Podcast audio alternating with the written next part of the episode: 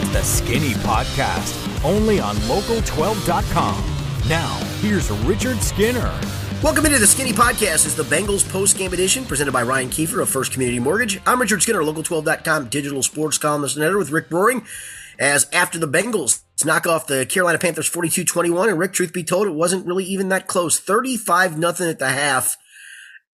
We've talked about this a lot. This is a weird league, right? It's just a cra- it's a week to week league. But the turnaround in six days from Monday to this, it really is stark.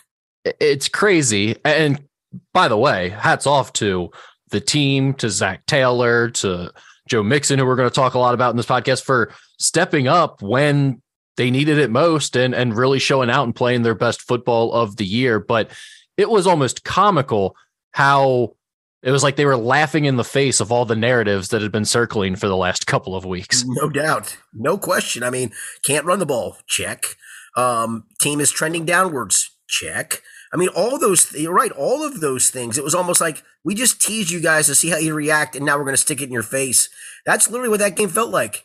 Yeah, and it, it wasn't just like one of those, okay, you, you, squeaked by a bad team, but that didn't really tell us anything. It was a resounding win. And yeah, sometimes you, you just overmatch a team in the NFL, even, but there aren't a whole lot of dominant wins in the NFL, period. I mean, in, in all reality, in my lifetime as a Bengals fan, I can probably point to the handful of times it's happened, period. Sure. So, I mean, it's it's it's still pretty impressive when you dominate start to finish like they did in this game. And I mean, I said it at halftime, Skinny the, the performance by both teams was comical, and particularly by Joe Mixon. This was just absurd. No, it was. I mean, you know, for for all the question marks of why can't they run it, and I was the one that said, "Well, go back to the RPOs." Know, they talked today about they went back to some pin and pull. They went to some wide zone. They they did a bunch of different stuff in the running game, and maybe that was it too. You know, a, uh, a couple different players, Ted Karras and Mixon, talked about the diversity in the run game.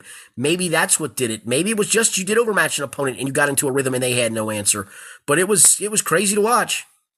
Yeah, and that that's interesting that you mentioned the diversity or the variety in the run game because I did think I saw a few things where I'm like, oh, I don't know if I've seen that wrinkle much this year, if at all. And uh, it, you know, I mean, a lot of it's similar stuff. I mean, there's only so many different ways you can run the football in the NFL, but it seemed like they just had a little extra look to them, something that was different about it that that might have caught the defense off guard or, or thrown them off a bit. I guess my question for you would be, how much do you think this performance in terms of the rushing effort was Joe Mixon? How much was the offensive line? And how much was the coaches coming up with a better scheme? Because I'm sure it was a, a combination of all three of those to some extent. I was going to say the way you phrased that question, I was going to go 34% Mixon just to have it be more, 33% the other two. I mean, I, I think it was all those things married together because the other part too, and, and you're right about Mixon. Um, you know, he ran through a lot of tackles. Paul Dehner Jr. and I from the Athletic, we were trying to look up if, and we couldn't find a stat on it right after the game of of how many you know missed tackles or broken tackles um, did Joe Mixon have. According to Pro Football Reference, and I used the stat this week. Um, they're not the be all end all, and, and, everybody has their different metrics, right? But Pro Football Reference had him having missed, uh, having only five missed tackles all season long. That's staggeringly low, and I would almost be willing to bet you, Rick, he at least had five missed tackles today. Yeah, and and all the or, metrics, I should say missed tackles, I broken rather broken tackles. Right, made made guys miss. Yeah, uh, but when you look at any of those advanced analytic metrics that they have now, all of them suggested he was tailing off in a major way. And that's what, you know, like we were having fun on Twitter because because last week I had I had tweeted something to the extent of did Joe Mixon lose all of his powers overnight? He's been a shell of himself this year. And then uh, of course he did what he he did today. And we spent a lot of time last week talking about, you know, as, as at this point, he has to prove it to you again before you can just give him all of the, the carries as the de facto go-to back. And I don't go back on anything we talked about last week, and I don't go back on the tweet. He had been a shell of himself either. to the, to that point in the season. This was an outlier performance. Now it was incredible, and it definitely made me a believer again that hey, Joe Mixon does have something left in the tank. I don't know what has gone on. And maybe some of it is just he got disheartened by the way they were going so shotgun heavy, pass heavy, and they didn't get off to a strong start. And maybe he had a bad attitude to some extent because he just didn't seem like the same guy in terms of how he was moving, his attention to detail, the drops he had in the, the passing game. So I, I, the lack, I, of, the lack of pass, the lack of pass protection, total lack of pass protection. I, I, yeah, I think it's okay to point out that he had been terrible, or at least not been even close to the same guy we were used to seeing in years past. And today, he was right back at that level, if not best he's ever been.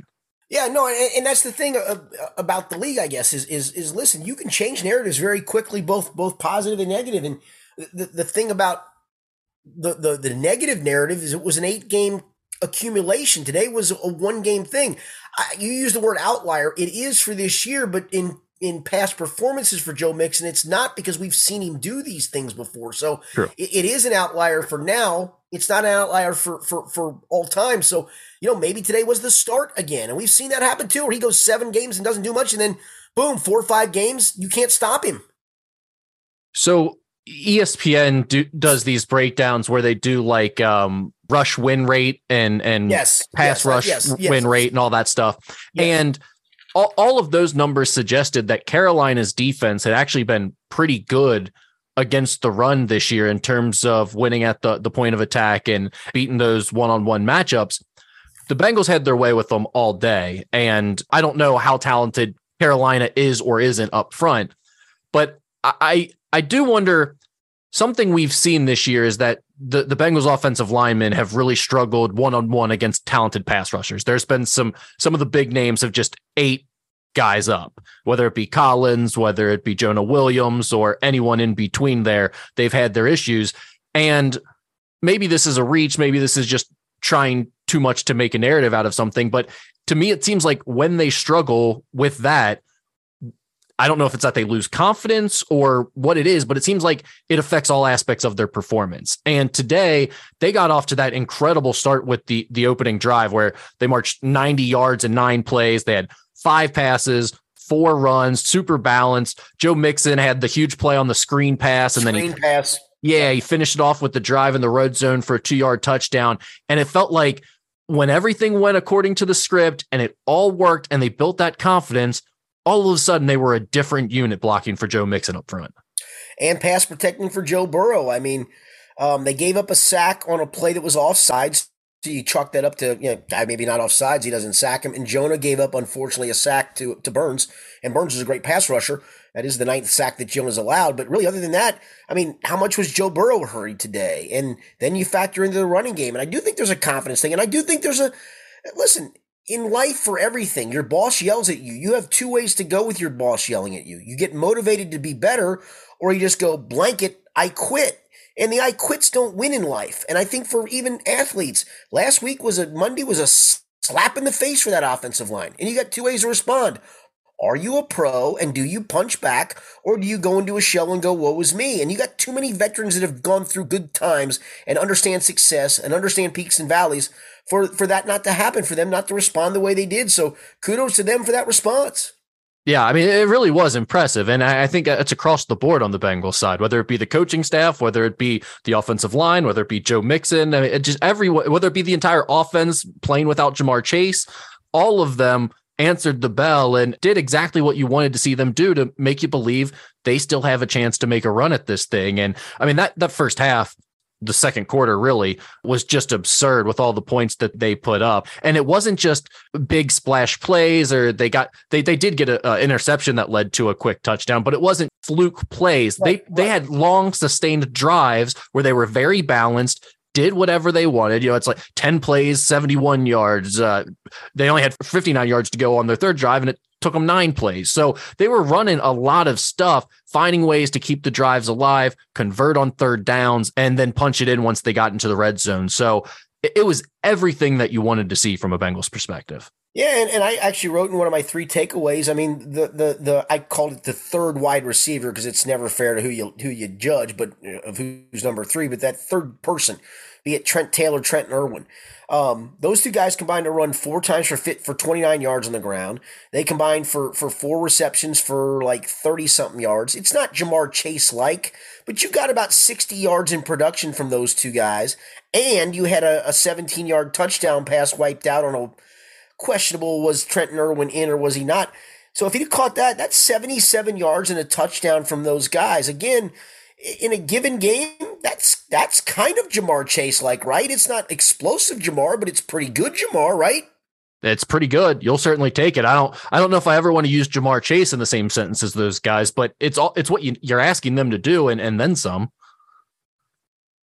Yeah, and I think that was a big part of it too, is they gave you a little offensive compliment to what you were trying to do. And the defense, listen, the defense was great. I know it's PJ Walker. I know D'Onta Foreman wasn't healthy and all those things, but I mean, they just dominated that group in the first half. One first down, Rick, and it came via a Cam Taylor Britt illegal contact penalty. How about this number? And you may know it already, but I still love the number because I used it in one of my three numbers of note. 35 32. You know what 35 32 is, Rick? I do not. Bengals had 35 points, as you mentioned, in the first half.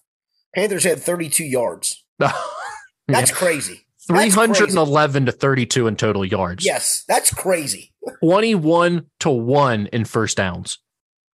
The, all of those that's numbers, insane. they're just stupid. They don't make sense for an NFL game.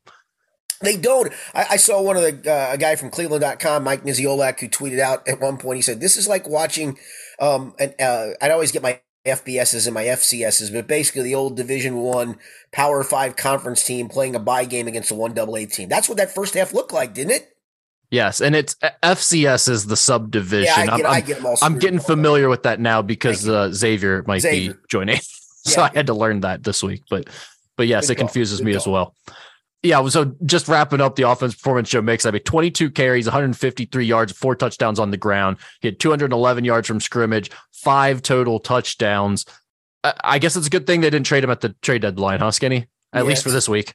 Yeah, it, it's a good point. It, it worked out. It worked out pretty well. And and again, I think to your point, I know you don't scheme this as a coach or a coordinator and all those things to make it look a certain way, but it sure felt like once they got into points where they could give it to Joe Mixon, other than I mean, I'll be honest with you, Rick. He could have scored a six touchdown if Burrow didn't sneak the one in and they just turned and handed it to him. True. It almost felt like when you got close, we're going to show you guys because we're going to get this guy his gaudy stats when we need to get him his gaudy stats. Yeah, and I need to see this again. I need to see it against another team that isn't as bad as sure. Carolina because it's, it's absolutely fair. Again, the numbers don't say that they're a terrible team against defending the run, but they're also two and seven. And I, you know, they just got rid of their best player recently. I don't know if they have a lot to play for. I don't know if after you give up those first couple of touchdowns, if they kind of just quit and say, screw it, we're not, we're done today. Yeah. I mean, so you don't really know what's going on in that game when you beat a team like that because it's a rare thing in the NFL. So I need to see it again. I need to see it against a good team, and the Bengals will have plenty of opportunities coming up to prove it yes, against capable yeah, teams. But it was definitely a, a really positive sign and a, and a step in the right direction. I, I do want to ask you about the defense. Any concerns about the success Baker Mayfield had in the second half, or is that mostly a, a, just a prevent situation where you're trying to keep the ball in front and end the game as soon as possible? Yeah, I, I think I think that's the case. I mean, let's not forget the, the they ran the kickoff back to start the second half uh, inside the Bengals 40, and they did convert on a fourth and seven play. It was fourth and seven, or excuse me, yeah, fourth and seven at the Bengals eight. Uh, Dax Hill unfortunately got beat by Tommy Tremble on an in route because I was watching the play specifically to watch Dax. I thought Dax actually had pretty good coverage. It was just a really good throw from Baker. Um, and unfortunately, on that play, Dax got hurt with his shoulder that we still don't know how bad it is. We probably won't know until tomorrow and maybe even later than that. But no, and then then after that, it was literal liberal substitutions on defense. Allan George got a bunch of snaps. Mike Thomas at safety. And I'm not blaming these guys; they just liberally substituted, and it was literally you want to take your dinks and dunks guy, go ahead and have it. We're up enough. So yeah, I'm not. I am not concerned with that whatsoever. I will say Baker has been a Bengals killer over his career. He was six and one as a starter with the Browns with a a passer rating of like 120 or something like that. But um, bottom line is, no, I, I th- those scenarios to me are literally just backup bowls where if you want to take 11 plays the dink and dunk, you're not going to have enough possessions to beat us, even if we screw this up royally. And I, so, I, no, I'm not concerned at all. Why was Baker Mayfield ever benched? I don't know, and it's it is weird. I, you know, and maybe I just watch him through the prism of of, and I've watched him in other games on TV with with the, both the Browns and the Panthers. There's a talent there, and I just don't get it. I don't. Yeah, I mean the team around him stinks. The coaching probably stinks based on what we're well, seeing. They fired Matt Rhule, so it stunk enough to fire Matt Rhule. Right. So I mean, the fact that they were just so quick to bench him, and I I don't want to ever hear coaches say. Well, don't forget do- he got hurt. Now part yeah, part of the benching was he did get hurt. Yeah, but I mean, if he's healthy enough to come back in the second half today, he's been healthy yes, enough to play. Yes, then. yeah. Today was the interesting one where where PJ, but then again, PJ Walker almost throws the greatest pass in NFL history to win a game last week, and you're like, he's won two games in a row, and now they didn't win. They should have won. It wasn't his fault. The kid missed his kicks. It was almost like, okay, this guy's got us a little some juice going. Let's roll with him. He was awful. I mean, that poor guy was awful. I don't want to hear coaches say they don't listen to what fans or media say about them or their team because there's That's just baloney. no chance in hell those coaches really believe PJ Walker is better than Baker Mayfield.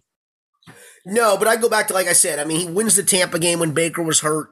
He win, you know, he should have won the game last week. That crazy throw to DJ Moore.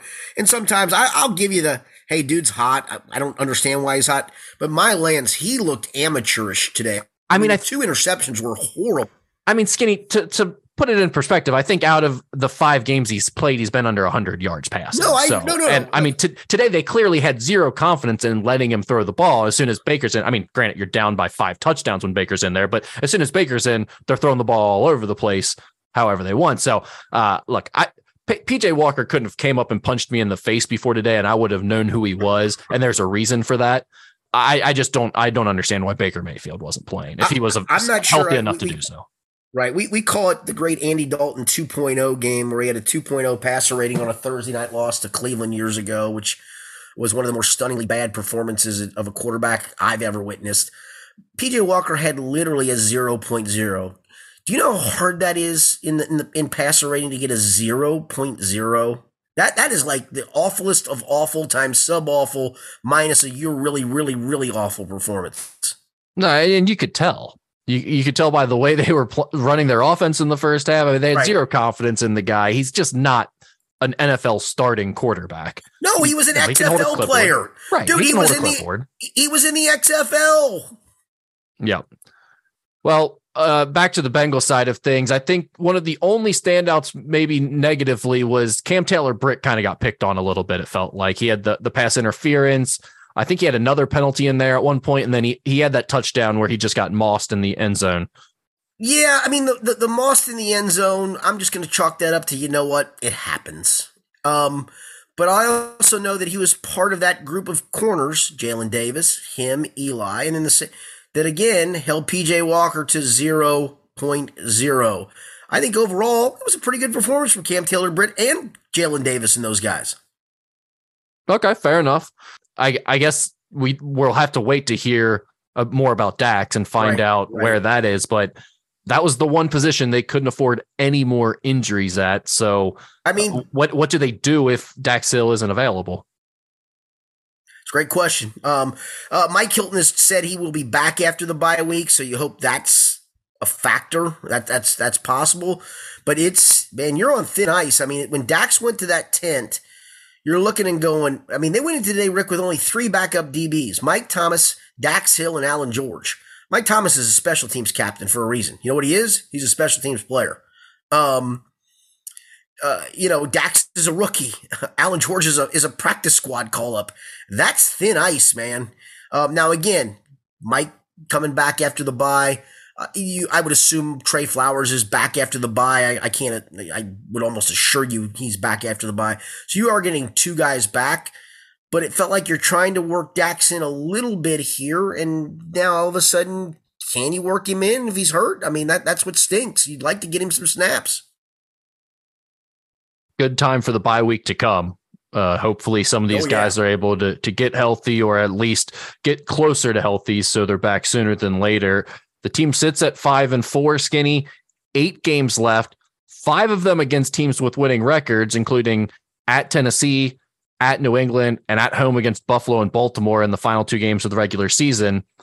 But uh, some of these teams uh, that are at the the end of the schedule, I mean, they've they've kind of changed how we view them to some extent. I think you know that the Titans are one of those to some extent. When we first started talking about how tough the stretch was going to be at the end, we were factoring Tennessee into more of a winnable game because I think they were like one and two at the right. time. Now they've they've reeled off a bunch of wins. They're one of the hotter teams, and uh, they're playing the Chiefs tough tonight. So it's like that could be a more difficult game than we thought. But uh, hopefully the Bucs, you know, they they got a big win today. They've been terrible for most of the season. Where, where do you think it stands in terms of the difficulty of the rest of the schedule here now with eight games left? I think it's still extremely difficult. Um, but it, you know, looking at last year too, right? You looked at the gauntlet of Raiders were really good at the point the Bengals played them. Denver was playing better. San Francisco, now San Francisco beat them. Oh my God, they're never going to beat the Chiefs at home. It doesn't matter where they play them, they're not going to beat the Chiefs. And they did. Um, they got a little bit lucky when they played Baltimore, right? Because Baltimore was uh, was was nicked up, and you know that last game of the year they played a bunch of subs uh, uh against uh, against Cleveland.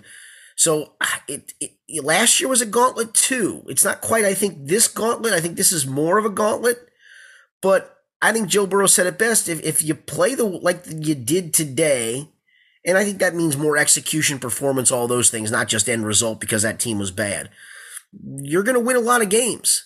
Um, I think can you? The question is, can you get five more? Five more get you in, in my opinion, because it's going to get you to ten.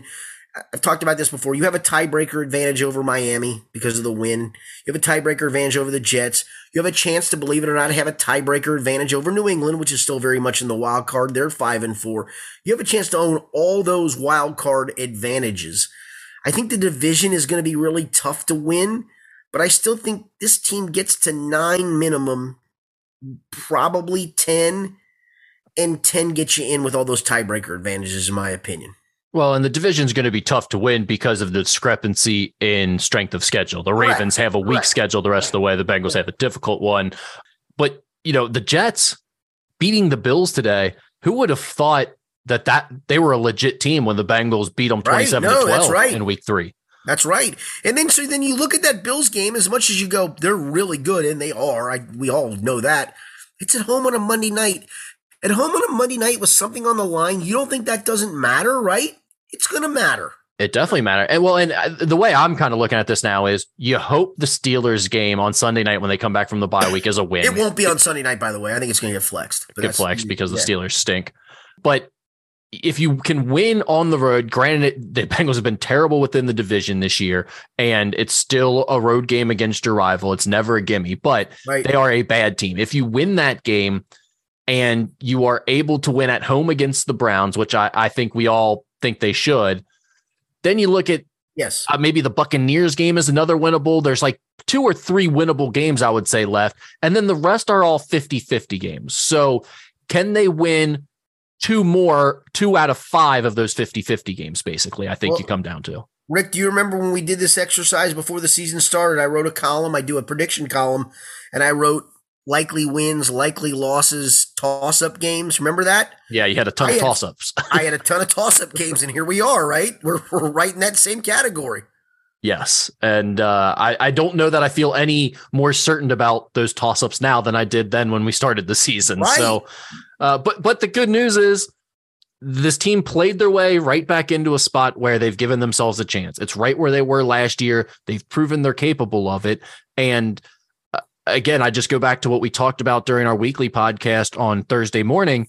If you have an elite quarterback like Joe Burrow at the most important position in all of professional sports, you always have a chance. And if you put yourself in position record wise going into the final stretch, you take your chances with a guy like that. And by the way, he was really good today. He wasn't great because he didn't have to be great, but go crunch the numbers. Dude was really good in in the the games where the offense has been successful have mostly been games where they've kept Joe clean. If they can find some level of consistency with that in the second half of the season, there's no telling what type of numbers Joe Burrow could put up. We could very well see him put up an MVP season, and that wouldn't be a shock at all. Well, and and you know the other way to keep him clean is to run the ball the way you did today. I don't hang my hat on that because again, this could be just a one off. Um, but if you can do it, that's another way to keep him clean too. So uh, I, today, today at least restored faith, right? That's what today did. It made yep. you go, okay, you know what? They don't suck the way we think they suck. They're still playoff caliber. Uh, there's all of those things, and with the caveat of that team's not very good, but I mean, honestly, a bunch of us were talking before the game as we were we were having lunch, and it was like, gosh, if you lose today, man, it is pitchforks and and and and people just wanting everybody fired, including us as reporters, and it's just going to be ugly. And I don't root. I don't. I'm sorry, Bengals fans. I don't. I root for me. But today I was rooting for the win just because I'm like, just please don't. I just want this to be a nice couple of weeks before we go back into this and it was, and it gave you the fact of all right, listen, this it is it is a roller coaster ride. Everybody rides it, man. It's it it it, it is that's why this league is so much fun and so aggravating at the same time because it's just a total roller coaster. It's almost like oh they suck, no they're great, no they suck, no they're great. It's just it's it is so week to week that when everybody looks long term, and we just did it. You and I just did it. Don't. There's no long term to this nonsense. Yeah. Well, and that's why I say, Skinny, anything except for a resounding win today, right, wouldn't have done much. You no, know, I mean, correct. it would have it would have been like move oh, the needle. This okay, but yeah, the, the way they performed the today, it did yeah. restore faith. Yeah, I think I was just saying. I think that's the key. Is it did restore faith. Bottom line. Rick, appreciate it as always. We'll be back Thursday. We're going to have some college basketball to talk about Thursday, Rick. Some real games being played, right? I can't wait. I Happy college can. basketball season to everybody out there. I know you've got you've got kind of double duty tomorrow night, don't you? Yeah. Or actually, as people listen to this, it might be tonight on Monday night. Yeah, I think most people are going to be hearing this on Monday. Yeah. Well, it's funny because um, we we we call seven teams in our coverage area, our coverage area. Um, they all play tomorrow night. It's the it's. I'm not sure I remember that ever in my career in this marketplace of all seven teams playing on the same night. Yeah, well, we can talk about this more on Thursday, but I do think it's stupid that there aren't big games on opening night of the college basketball season. Everyone wants to play a game, but none of them want to play a, meaningful game. It's like, come on, guys, make it somewhat appealing yeah. for the fans. Yeah, I was looking, scrolling through the schedule, and there was like seventy nine thousand college basketball games, and I looked at like three, or I went, "Oh, that's interesting." Not much, not yeah. much. NKU Kent State towards the top of that list, if we're being honest. Oh, it might, it might, it might be actually. I'm, I'm kind of looking forward to that. All right. For Rick Broering, I'm Richard Skinner. Thanks for being with us. It's been the Skinny Podcast, the Bengals postgame edition, presented by Ryan Kiefer of First Community Mortgage.